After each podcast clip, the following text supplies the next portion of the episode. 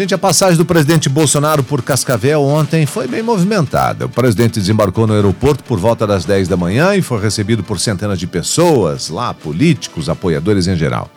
Sem máscara, o presidente Bolsonaro cumprimentou a multidão com apertos de mão, fotos, conversou com muitas pessoas presentes.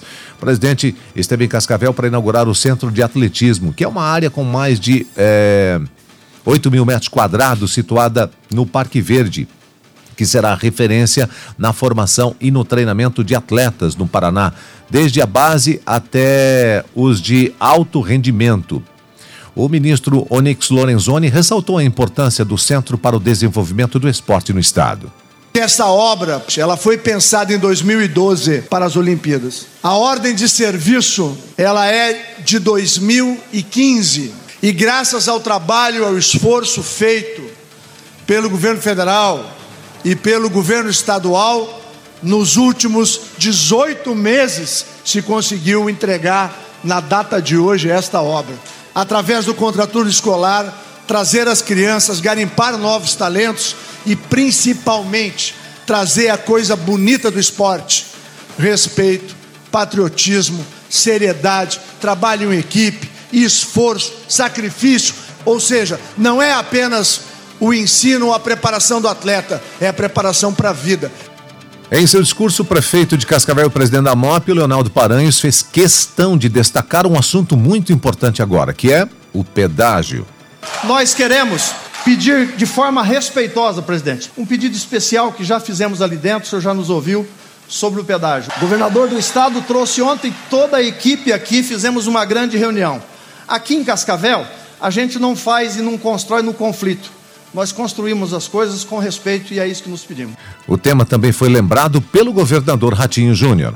A manifestação é justa, porque se trata de uma chaga que tem há 25 anos no Paraná. E nós temos, presidente, a responsabilidade de programar, planejar, pensar e implantar um novo modelo para o Paraná. O ministro Tarcísio é quem tem pilotado, junto com a nossa Secretaria de Infraestrutura, essa nova modelagem, que não foi apresentada ainda aos paranaenses. Será apresentada através de audiências públicas que vão começar nos próximos 40 dias. E a audiência pública, ela obviamente serve para que a população, junto com a região, possa dizer: isso eu quero, isso eu não quero, isso devemos fazer, isso nós não devemos fazer. O governador citou três exigências do próximo modelo de pedágio. Primeiro, sem conchavo, bolsa de valores, para o mundo inteiro participar. Segundo, obra, obras e duplicações, terceiras faixas,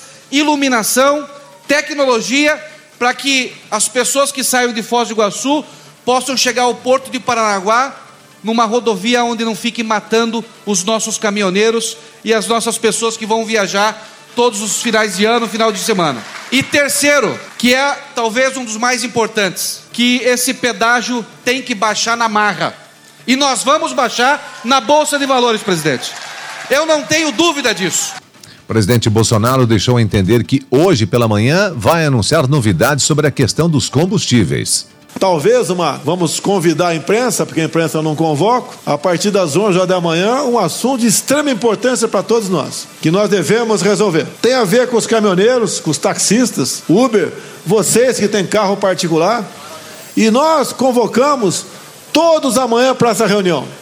E pretendo, pretendo, eu digo, tratar de combustível no Brasil.